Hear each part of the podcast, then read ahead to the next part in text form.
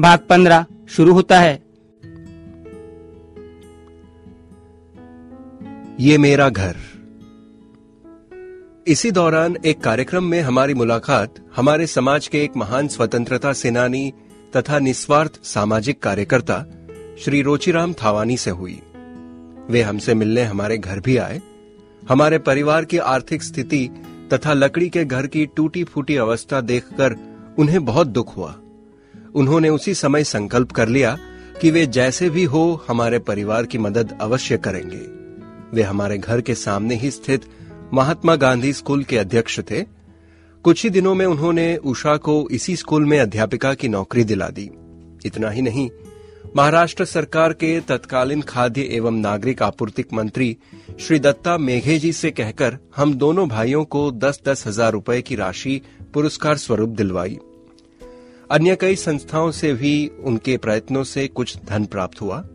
कुछ राशि उन्हीं की जमानत पर बैंक से ऋण के रूप में भी दिलवाई।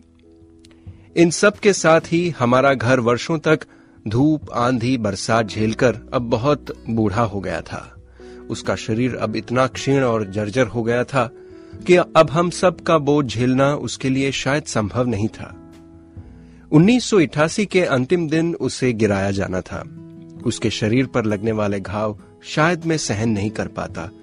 अतः उस दिन बड़े सवेरे ही मैं विनोद के साथ कॉलेज चल दिया।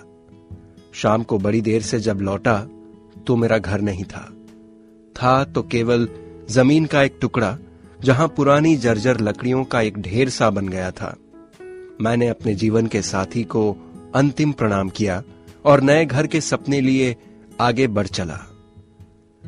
करीब छह महीने तक नया मकान बनता रहा। इस दौरान हमने पड़ोस में ही एक छोटा सा मकान किराए पर ले लिया था। नए मकान का स्वरूप भी पुराने लकड़ी के मकान जैसा ही था। बस लकड़ी का स्थान अब सीमेंट, ईंट तथा गारे ने ले लिया था। जितना धन इकट्ठा किया था, वो तो मकान की नींव ही खा गई। अब आगे का मकान कैसे बनेगा, ये समझ में नहीं आ रहा था। पिताजी के पास तो उनकी छोटी सी दुकान ही थी। वो भी उनकी बीमारी की वजह से कई दिनों से बंद पड़ी थी। पुरस्कार के रूप में जो राशि मिली थी, वो भी इसी यज्ञ में स्वाहा हो गई।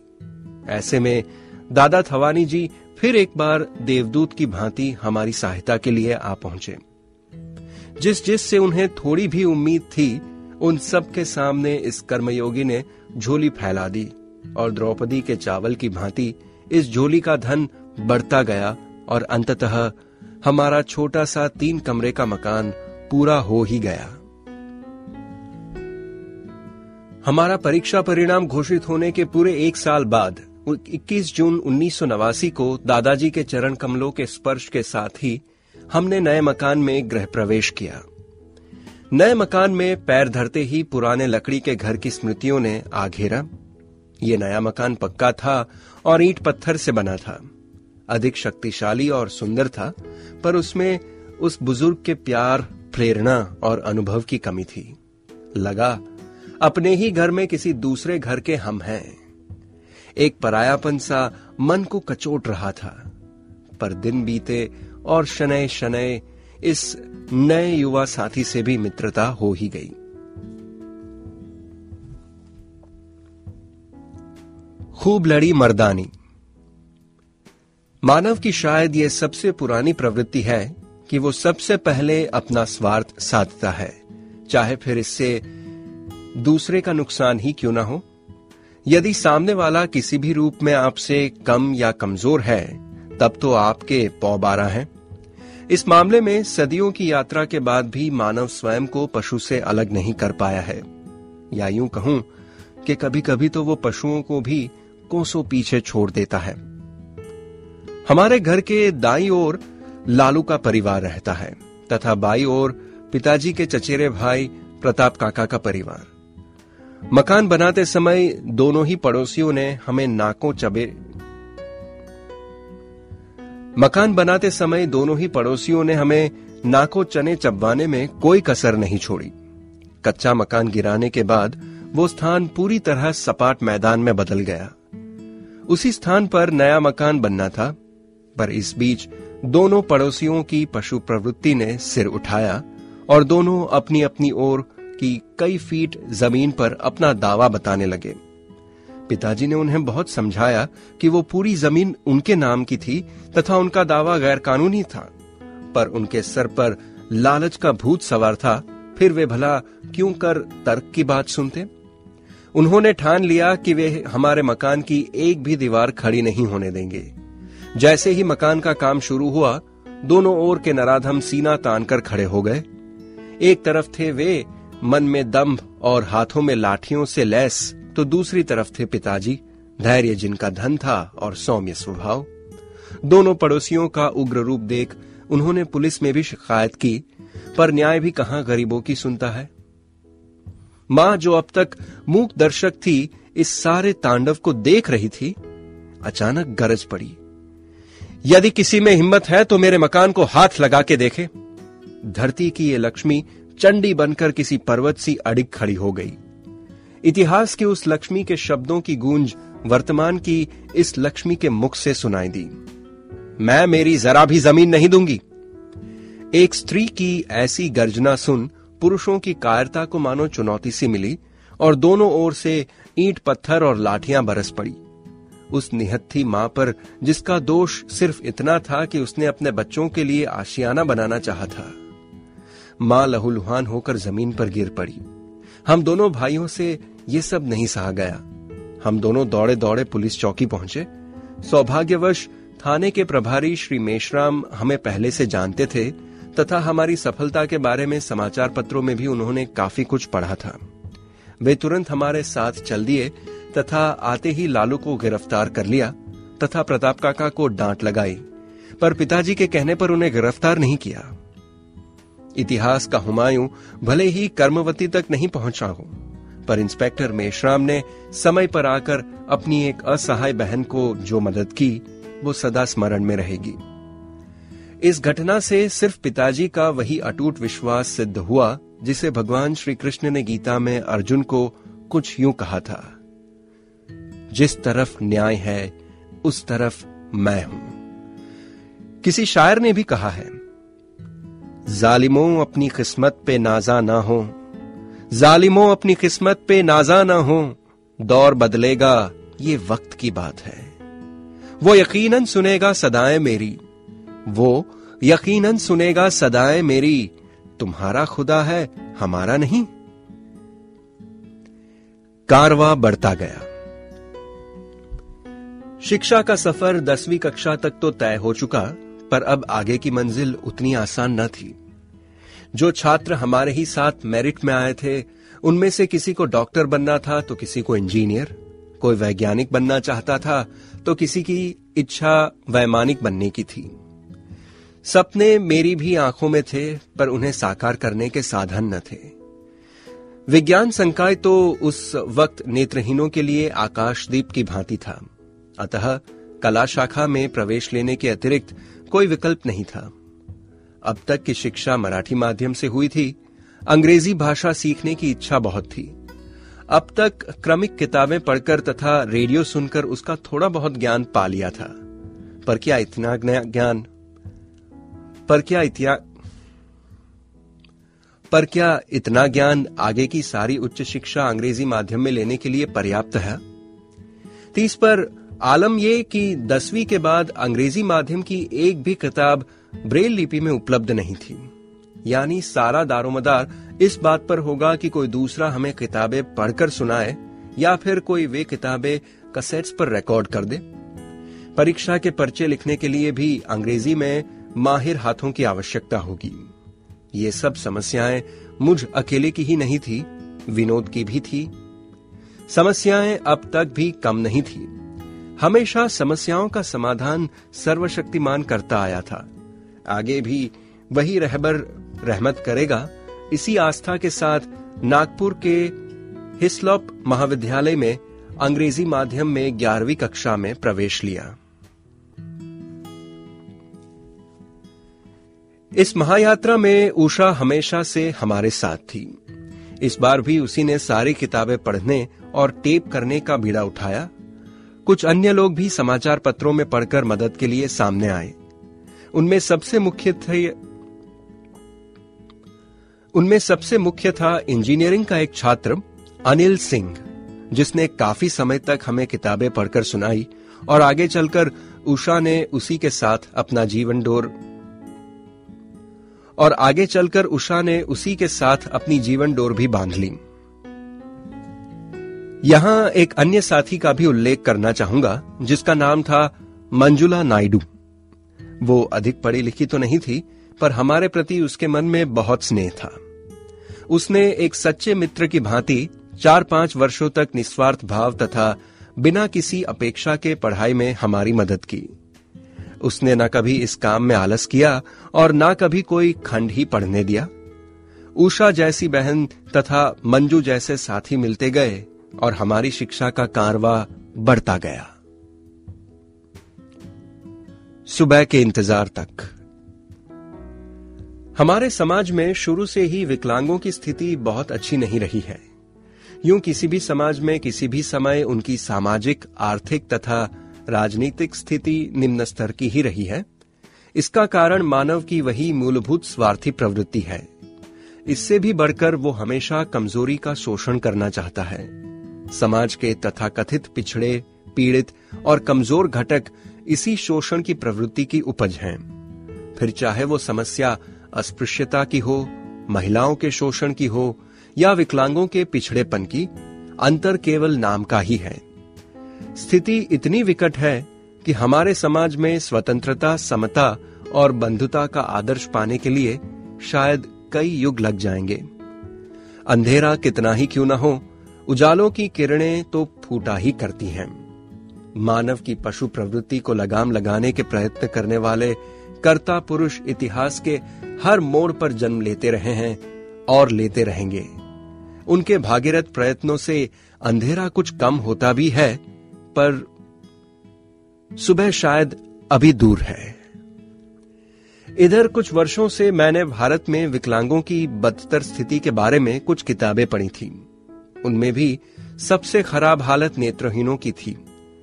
मुझे स्वयं भी पग पग पर कई पूर्वाग्रहों का सामना करना पड़ता था और अब भी करना पड़ता है। सच कहूँ तो विकलांग, विशेषकर नेत्रहीन, हमारे सामाजिक, आर्थिक और राजनैतिक पटल पर कहीं है ही नहीं।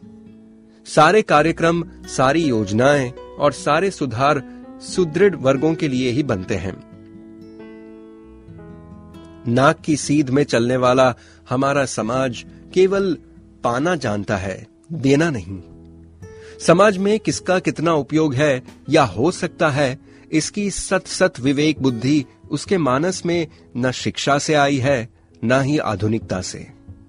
किसी एक इंद्रियों का न होने से, किसी एक इंद्रिय के न होने से व्यक्ति पूरी तरह नाकारा हो जाता है, जिसे केवल कूड़ेदान में ही फेंका जा सकता है। ऐसी मानसिकता रखने वाला समाज स्वतंत्रता, समता, बंधुता की बातें करता है। धर्म के नाम पर अपने ही घर की माँ बहनों को चिता पर चढ़ाने वाला समाज, आधुनिकता का चोला पहन उन्हीं माँ बहनों को अब दहेज के नाम पर ज़िंदा जलाने लगा है। सती के लिए कम से कम धर्म का आधार तो था और पति की मृत्यु के बाद ही नारी को बलिवेदी पर चढ़ाया जाता था। पर अब धर्म तो आधुनिकता की गर्द में खोसा गया है। रहा पति, सो वो तो धन के नशे में मंदाद होकर स्वयं ही उस अर्धांगिनी को, जिसे शास्त्रों ने जन्म जन्मांतर की सखी कहा है, दहेज की बलि पर वेदी पर चढ़ा रहा है। सभ्य समाज का आधा हिस्सा कहलाने वाली महिलाओं की जब ये स्थिति है तो उसका एक छोटा सा हिस्सा रखने वाले विकलांगों की कौन कहे? पिछले जमाने में नेत्रहीन बच्चा होने पर उसे मंदिर में दान कराते थे, ताकि वो कम से कम भगवत भजन में अपना जीवन व्यतीत कर मुक्ति पाले। पर आज तो ऐसा लगता है कि आधुनिकता की दौड़ में न रहा है भगवान और न भजन। ऐसे में नेत्रहीन बेचारा समाज के दो पाटन के बीच में पिसकर अपना अस्तित्व खो बैठा है। दैनंदिन जीवन में छोटी छोटी बातों में भी नेत्रहीन व्यक्ति को समाज के पूर्वाग्रहों का सामना करना पड़ता है। लोग बाग आपसे सीधे बात तक करना पसंद नहीं करते। आपका हालचाल पसंद नापसंद आपके साथ के किसी अन्य से ही पूछ लेंगे। कभी कभी तो ये पूर्वाग्रह इस हद तक बढ़ जाते हैं कि किसी सभ्य समाज की बातें सुनकर मन तड़प उठता है। एक सार्वजनिक कार्यक्रम के दौरान किसी ने हमारा परिचय कुछ यूँ करवाया। बेचारे आंसुदानी बंधु न देख सकते हैं, न सुन सकते हैं और ना ही बोल पाते हैं। फिर भी इन्होंने दसवीं की परीक्षा में महान सफलता पाई है। देखने की शक्ति तो ऊपर वाले ने नहीं दी थी, पर इस तरह सुनने और बोलने की शक्तियाँ भी उसके बंदों ने छीन ली। उस समय तो सज्जन की उस बात से मैं बहुत तिलमिलाया था और शायद कोई भड़कता हुआ जवाब भी दे दिया होगा। इतने वर्षों के अनुभव के बाद लगता है शायद उन्होंने ठीक ही कहा था। ना देखने वाला व्यक्ति शारीरिक रूप से भले ही सुनता हो या बोलता हो पर उसकी बोली हुई बात सुनी कब जाती है? जीवन की छोटी छोटी खुशियाँ जो सबको सहज प्राप्त होती हैं, वे भी उसे नसीब नहीं होती। आपको केवल हाथ पकड़कर ले जाना होता है। इसी एक तकलीफ़ के कारण ना तो आप मित्र मंडली के साथ कहीं घूमने फिरने जा सकते हैं और ना ही सामाजिक सांस्कृतिक कार्यक्रमों में स्वच्छंद रूप से भाग ही ले पाते हैं। माना आँखें शरीर का एक अत्यंत महत्वपूर्ण हिस्सा है, पर उनके ना होने से आपकी बाकी सारी इंद्रियाँ भी निकामी हो जाती है। ये बात कहाँ तक तर्क संगत है? आपको देवता की तरह मंदिर में बिठाकर पूजा भी की जा सकती है, या फिर बहिष्कृत की तरह कूड़ेदान में भी फेंका जा सकता है। पर सामान्य नागरिक की भांति जीने का अधिकार नहीं दिया जा सकता। पग पग पर आपको इस बात का एहसास कराया जाता है कि आप सभ्य समाज से परे की वस्तु है। अक्सर समाज हमारे साथ अस्पृश्यों का सा बर्ताव करता है। शहर की भारी भीड़ भरी सड़कें पार करना नेत्रहीन के लिए बहुत दुरूह होता है। सड़क पार करने के लिए आप घंटों किसी सरहृदय हाथ की प्रतीक्षा में खड़े रहेंगे और फिर भी आप स्वयं को सड़क की उसी ओर खड़े पाएँगे। जीवन की तेज रफ्तार से भागते हुए किसी की नज़र पड़ी भी तो उसे इतना समय नहीं होता कि आकर आपसे पूछे कि माजरा क्या है। यदि किसी ने पूछ भी लिया तो बहुतों को पता ही नहीं होता कि किसी नेत्रहीन का हाथ पकड़कर कि उसे रास्ता दिखाया जा सकता है। वे आपको मौखिक निर्देश देने लगते हैं, जिससे आपकी परेशानी और भी बढ़ जाती है। ऐसे में रास्ता दिखाने वाली यदि कोई महिला हो, तब तो स्थिति और भी दयनीय हो जाती है। तथा कथित सभ्यताओं के बंधनों में बंधी महिला भला क्यों किसी पराय पुरुष का हाथ पकड़कर उसे मदद करे?